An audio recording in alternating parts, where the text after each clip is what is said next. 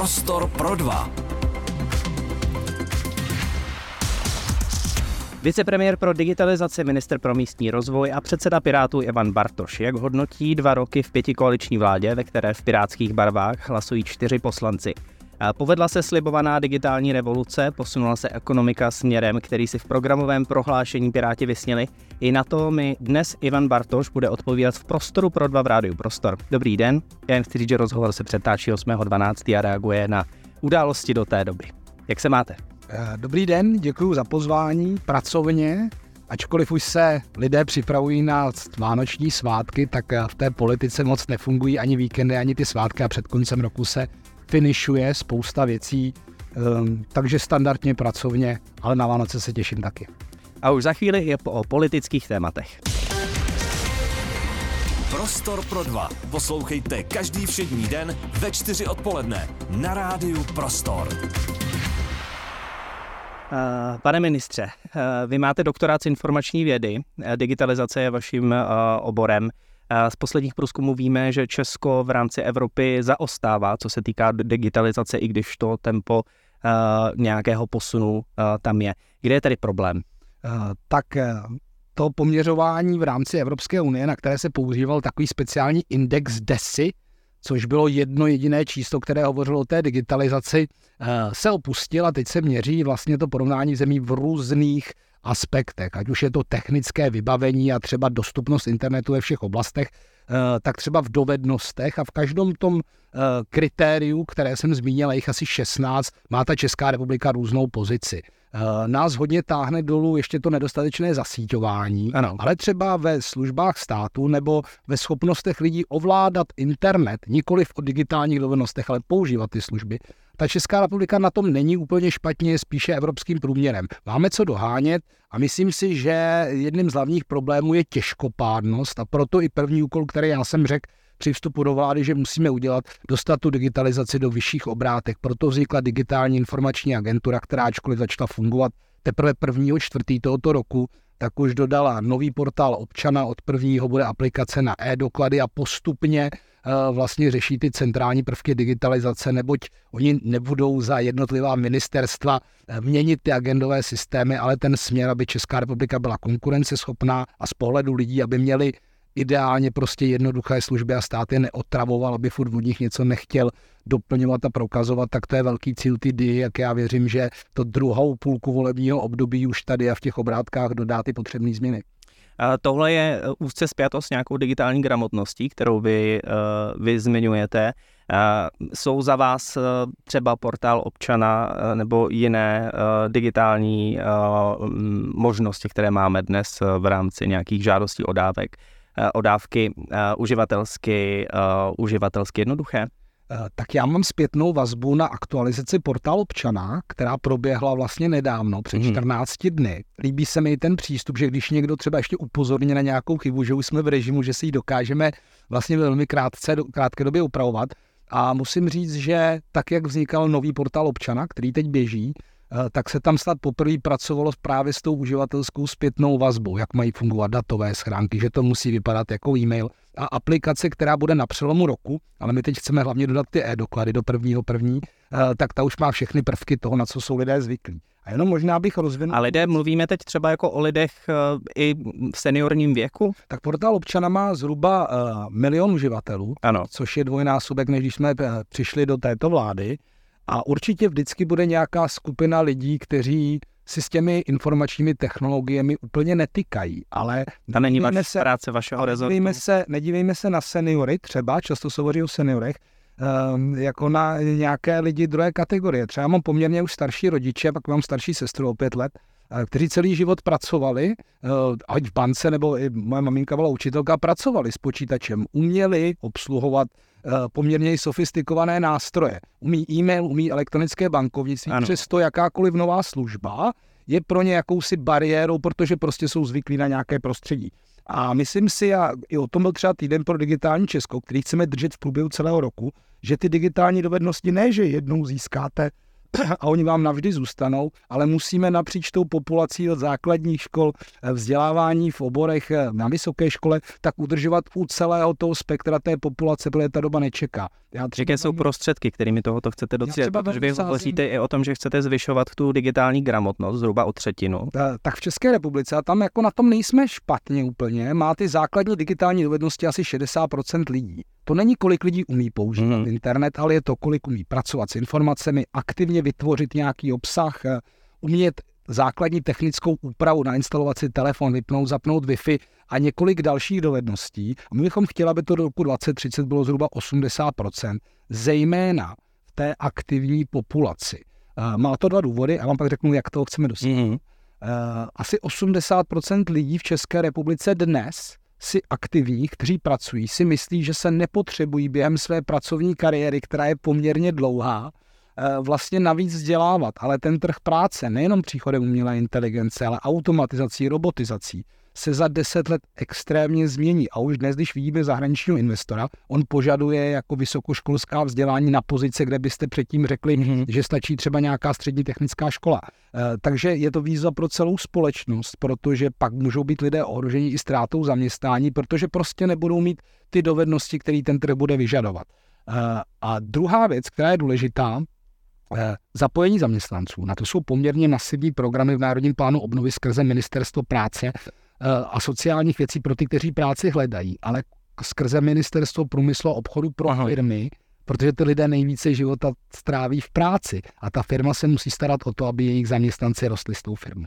A zejména směrem k těm seniorům, uh, u mladých lidí hovoříme o tom, že to je ten školský systém, ano. základní nebo střední, ale velkým partnerem v té naší činnosti jsou knihovny, protože těch je 6 tisíc v České republice, je to velmi hustá síť knihoven, institucí, které ze své povahy když byly první počítače a první internet, tak byl v knihovnách. Ano. Navíc knihovníci jsou lidé, kteří předávají znalosti, takže i první školící kurzy, jak učit ty základní digitální dovednosti, míříme přes ty platformy právě na síť knihoven. Takže prostřednictvím knihoven chcete vzdělávat průmyslové zaměstnance v průmyslu. Pardon, eh, hovořil jsem o seniorech kteří již nejsou v tom aktivním věku. Mm. Zaměstnanci, eh, zaměstnanci, kteří jsou aktivní a řada firm dbá na to, na aby, aby jejich zaměstnanci, pardon, aby jejich zaměstnanci šli s tou dobou. Eh, jsou zaměstnanci IBM, kteří pamatují první počítače a IBM dělá eh, kvantové počítače mm. dnes a vy musíte, aby ty zaměstnanci měli ty dovednosti, které teď potřebujete a nechcete se zbavit lidí jenom proto, že je technologie předběhla. Ale významnou roli v tomto ohledu musí hrát ti zaměstnavatele a ať už to bude nějakým zvýhodněním, poskytnutí možnosti kurzu, on není problém, že by nebyla na trhu nabídka, jak se dovzdělat, jaký certifikaci udělat.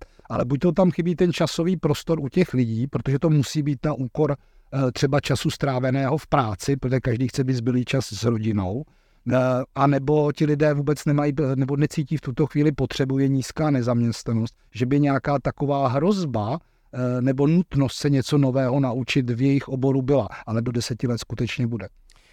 Vy máte právě v programu, mm, co se týká nějaké budoucnosti, nebo v, programu, v programovém prohlášení před volbami v roce 2021, právě tu digitalizaci a směr na proměnu trhu z průmyslového tak, aby jsme mohli nabídnout i kvalitní pracovníky, kteří jsou, kteří jsou kvalifikovanější. Máte pocit, že se to v současné době děje, protože jak víme, tak ten trh, i co se týká nezaměstnanosti, tak jsme prostě průmyslovým státem, který převážně zaměstává lidi na pozicích, kde se pracuje rukama a těch odborníků tolik není. Spíš sledujeme to, že spíš sledujeme jejich odliv do zahraničí. Tak český trh a ta čísla se různí.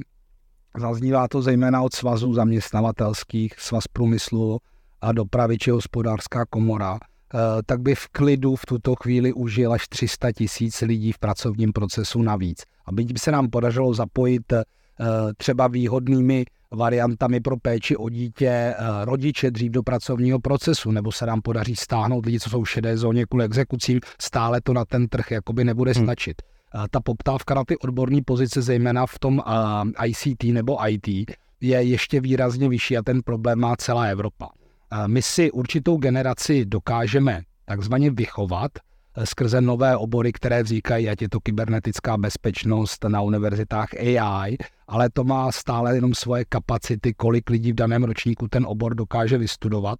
Výrazně si můžeme pomoct, když narovnáme to prostředí, které stále Česká republika je v tom nejhorší v EU. Máme pouze necelých 10% žen pracující v tom segmentu. Mm. Máme obrovský potenciál. Uh, Evropa má 20, takže jsme na tom špatně v celé Evropě. Mm. Česká republika nejhůře z evropských zemí a tam spolupracujeme se Sentou Čermákou z Čekytas, skutečně jako z lídry ve vzdělávání, z Deloitte, na to, aby jsme vlastně zatraktivnili to prostředí i pro ženy. Ten, ten gender gap nám to vyrovná a bude to, bude to teda souboj i o zahraniční vzdělané pracovníky, ale ten trh významně stagnuje. A byť eh, jsme prošli poměrně složitým obdobím covidu a krizí, tak u nás jako, že by eh, třeba zanikl nějaký segment, jako že už někde se to vyrábí levněji, mm. se vlastně nestalo. Ten trh je poměrně stagnující. Je to dobrá zpráva? Je to dobrá zpráva, když je krize, ale s výhledem jakoby na růst, kdy ne, není fluktuace zaměstnanců a vy prakticky jdete do nějaké stávající výroby. I ten um, podnikatel myslí Eh, zejména v rámci nějaké ekonomické predikce. A v momentě, kdy bude moci určitý typ práce nahradit robotizací, tak to udělá. Jednak tím zefektivní výrobu, zautomatizuje linku, on stále bude potřebovat ty lidi eh, na obsluhu, eh, řekněme, těch digitálních částí těch linek a může expandovat. Třeba může mít vlastní, vlastní logistiku nebo může se podívat na trh a ty lidi vlastně přeškolit na ty obchodníky, byť to nemusí být úplně jednoduché, ale jako moc prostoru tam není. Já si myslím, že bychom si měli vybrat, v čem Česká republika hovoří tak svaz eh, průmyslu a dopravy, v čem chceme být excelentní a zaměřit se na ty speciální věci. Třeba v oblasti přidruženého výzkumu a výroby v oblasti vesmíru. Česká republika je významným hráčem. Praha hostí, máme u nás Evropskou agenturu. Eh, ekosystém zhruba 100 firm, který dokáže vlastně Věci si významně... všeobecně stěžují na to, že věda je podhodnocená a musí utíkat do zahraničí pro to, aby se uživili. Takže je tam... Potřeba, tam je potřeba, to je věc, kterou se snažím řešit designu Langšalovo, ale i na evropské úrovni. My máme problém s tím transferem eh, vlastně toho výzkumu do té praxe. A na to se musí trošku obráceně. Já se to snažím udělat eh, v strategii pro kvantové počítače a kvantové materiály. Vy musíte vědět, co jsou ty požadavky těch investorů, toho venture capital, aby tady podpořili nějakou třeba výzkum a projekt. A když vy si budete strategii, která stojí na tom, že se bádá a z toho občas vyskočí super objev, který to vlastně celý zaplatí, ale vy potřebujete zároveň umět odpovídat na ty potřeby těch investorů, kde všude v zahraničí, i v tom kvantu, ty investice, které dělají státy, jsou třeba vyšší než Česká republika, ale ten rozdíl dělá ten soukromý kapitál, pro který vlastně, pro který vlastně ta inovace pak vzniká. A tady si myslím, že v řadě oborů jsme na tom dobře věci pro uh, třeba automatické řízení vozů. Teď jsme byli v Ostravě u Báňské univerzity, to jsou věci, které si kupují u nás Korejci a další. Ale není to tak a spousta vlastně financování toho výzkumu je čistě grantová a samozřejmě s těmi možnostmi, které Česká republika jako relativně malá země má, tak ty možnosti jsou omezeny. My potřebujeme ten zahraniční a ten investorský kapitál spojit s těmi možnosti a s tou infrastrukturou univerzit, kterou Česká republika má a to je jakoby velká výzva, a, ale věřím, že eh, se i tohle to podaří. Jsou oblasti, kde už to funguje.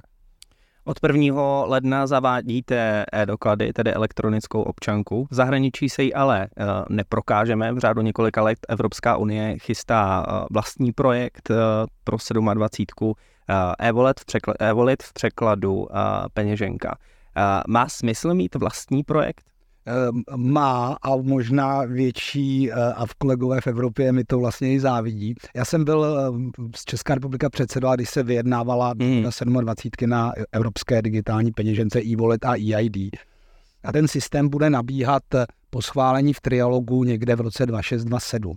A problém České republiky není ani tak, že bychom technologicky něco nezvládli, ale je připravenost státu a úřadu s tím pracovat a vůle občanů to využívat.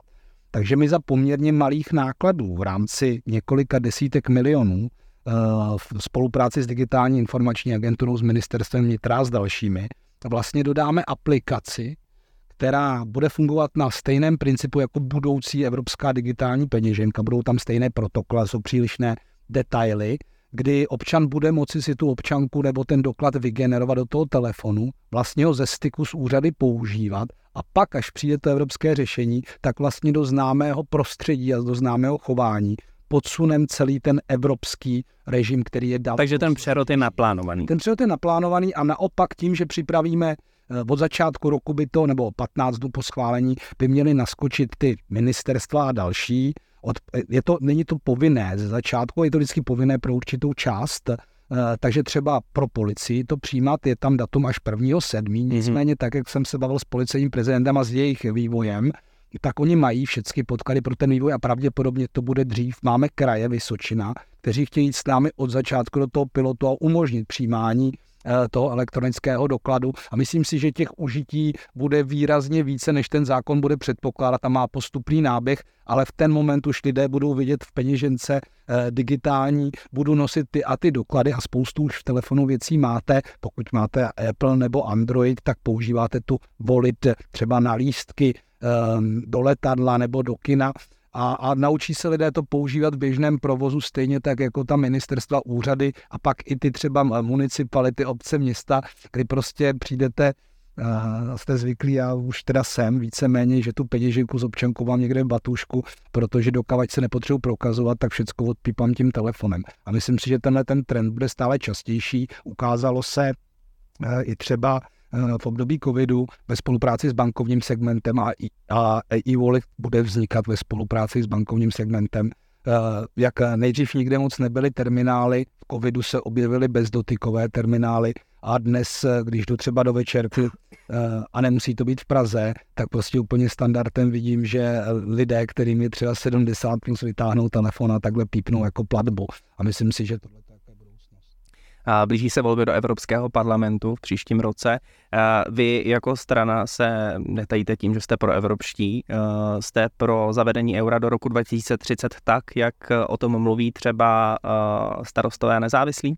Já si myslím, že ty kroky se musí dělat postupně a nemyslím si, byť třeba sledujeme ty průzkumy e, různého veřejného mínění, e, že e, i společnosti, a já nechci, aby témata, které jsou třeba dobrý pro Českou republiku, štěpily tu společnost je potřeba to jako vysvětlit a zvážit. Já si myslím, že první krok a tam teď přišla i vlastně analýza, je připravenost České republiky vstoupení do systému RM2, Aha. což je věc eh, kromě eh, toho velmi praktická, protože váže kurz koruny na euro a umožňuje vlastně nižší úroky na státní dluh. A když se podíváte na strukturu rozpočtu... že my si zafixujeme, když přijmeme euro, tak si zafixujeme vlastně životní úroveň protože to je vlastně stejně jako to bylo na Slovensku, kde to bylo, myslím, 30 slovenských korun a e, k, těm, k tomu snižování tam úplně jako nedošlo. V obsluze státního dluhu Slovensko e, má euro, my se bavíme o přístupu do RM2 fixa, fixování toho kurzu. Slovensko v tu dobu, kdy přistoupilo k euru, nesplňovalo úplně všechny připomínky mm-hmm. a dostalo jakousi výjimku. Ale už teď se ukazuje a my jsme udělali nějaké kroky s vládou, možnost víc si účetnictví v euru, platit v euru už od nového roku, vlastně používat to euro. Sníží se tím transakční náklady a myslím si, že ten vstup nebo ten vstup do RM2 a ostatně tak přišla i ta... Nejsou setup platby výhodnější než s trans... asi, záleží, asi záleží na způsobu, způsobu užití, ale i od ministerstva, nebo vlastně přišla ta analýza od připravenosti České republiky z dostupu RM2 a všechno hovoří pro, kromě dodatku ministerstva financí, které říká, nedělejme to. Já si myslím, že to je téma, který musíme probrat na vládě, protože jaké jsou teda ty důvody, eh, jestli jsou to jako euroskeptické důvody, nebo jaká je racionalita za tím postem, které v tuhle chvíli myslím, že je reprezentováno ministerstvem financí. Když vidíme, a když se podíváte na strukturu uh, uh, nárůstu výdajů pro příští rok rozpočtu, tak významnou položkou je nárůst obsluhy státního dluhu. Mm-hmm. A my potřebujeme tuto částku táhnout dolů, protože snižování toho schodku není o nějakým jako umyslným trápením někoho, ale uvědomme si, že Česká republika poskytuje všem svým občanům eh, poměrně kvalitní služby v oblasti zdravotnictví, vzdělávání, školství. A prostě když ten stát nebude mít peníze na tyto věci, tak se zhorší ten život eh, všem lidem. Takže dělejme kroky, které vedou k tomu, že Česká republika bude směřovat k nižším deficitům, ten ideál vyrovnaného rozpočtu asi v tuto chvíli dlouho ještě nebude možný, ale vycházeli jsme teda z podmínek, kdy ten rozpočet byl deficitní, jako výrazně více a podařilo se nám to i skrze tu krizi eh, jako snižovat. A, a není to lehká věc a je někdy bolestná, takže já se i nedivím lidem, že třeba v některých věcech se jako bouří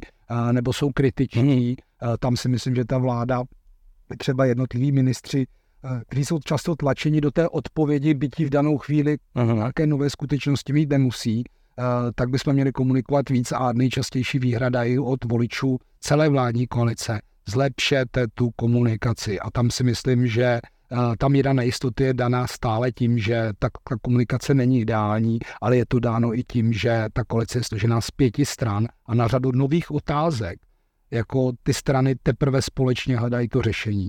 Vys třeba, jaká bude finální podoba konzolidačního balíčku, eh, či jaká bude finální podoba státního rozpočtu. Eh, je lehčí eh, ve dvou stranách v nepřiznané podpoře ve sněmovně předchozí vlády, mm. Babiš ČSSD a komunisté, než v pěti stranách, které samozřejmě, byť chtějí řešit stejný problém, tak tomu vidí různé cesty.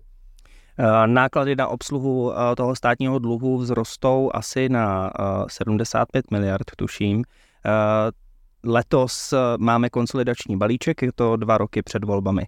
Můžeme očekávat, že v dalším roce na rozpočet 2026, po 2025, pardon, a ty opasky opět trošku pustíte?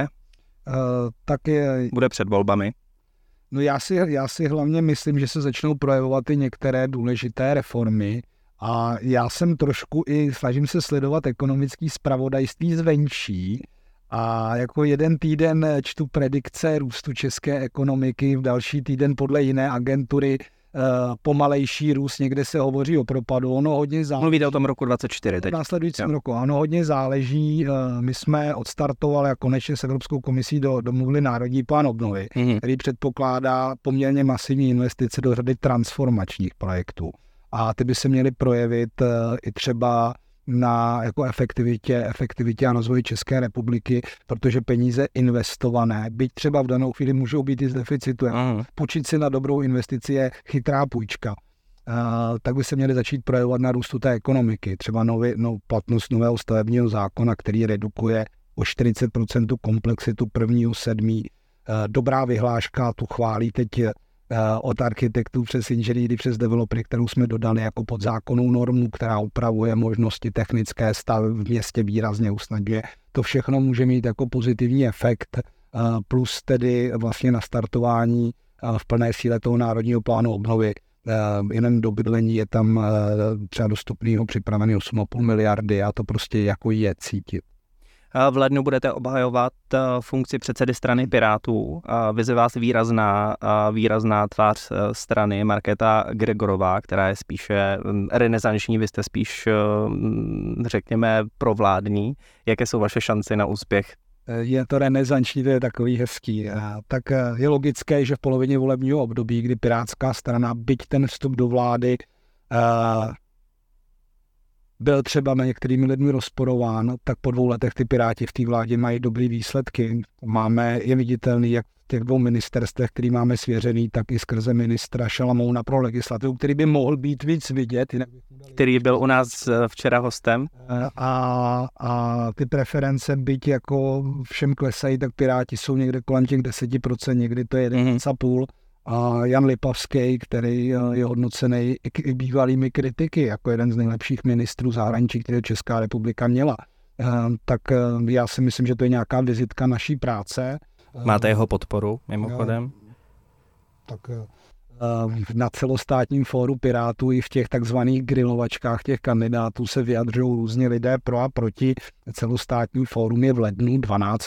bude se volit celé předsednictvo a je to vždycky na rozhodnutí, je to na rozhodnutí členů, ale já si myslím, být ta situace v té vládě není lehká, uh, i kvůli tomu počtu poslanců, ale podle mě já vždycky říkám, že ty čtyři vydají za 40 té práce za Jakubem Michálkem v protikorupční legislativě, jako je spoustu těch mm-hmm. věcí, od rodičáků přes lepší prostředí, různý zákony o whistleblowingu, byť třeba nefungují úplně, jak by měly ještě, uh, tak já si myslím, že ta práce jako je vidět a to je to důležité, jestli i z té, řekněme, krize, která pro nás znamenal ten výsledek voleb, který jde prostě eh, skrze mechaniku kroužkování nám takhle oslavil poslanecký mm-hmm. klub z 22 na 4, eh, tak během tří měsíců jsme se schopili a od té doby si myslím, že jako pracujeme dobře, vidějí to, vidějí to lidi a i většinová podpora lidí, co nějakým způsobem nemusí přímo volit nebo podporují Piráty, tak v těch průzkumech Eh, i veřejných vidí to naše místo tam hlídat ty věci, tlačit progresivní, progresivní změny. Chtěli by trochu více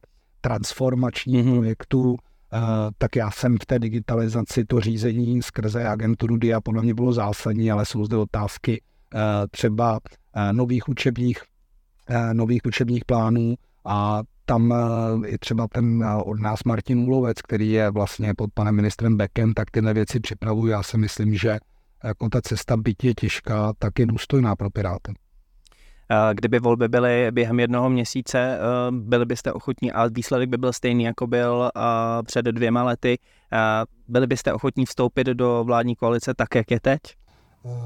Já si myslím, že když se podívám, jaká je jiná alternativa, a to je ANO a SPD, a my jsme takto vystupovali, jak Piráti, tak koalice Pirátů starostů, tak i koalice spolu s tou vůlí po volbách, udělat demokratickou vládu a nenechat tady vládnout Andreje Babiše z SPD, což jsme dokázali, pak se Andrej Babiš ani nestal prezidentem a teď je třeba soustředit se na výsledek. No. Tak Um, asi bychom do A má vláda šli, šanci vzhledem k tomu, jak, jaké jsou teď průzkumy i vzhledem k těm nepopulárním rozhodnutím? Eh, tak já jsem, já jsem slyšel včera takový eh, výrok, říkal mi to Jakub Michálek v nějakém eh, přirovnání, že když se mu stane, že jde k zubaři, tak v momentě toho zákroku si taky jako nevýská, jo, ale ví pak, že když si nechá prostě Eh, ten zub třeba opravit, tak jako ho to přestane bolet. A... Takže spoleháte na to, že občané uznají, že to byl dobrý krok? Myslím, že, já si myslím, že uh,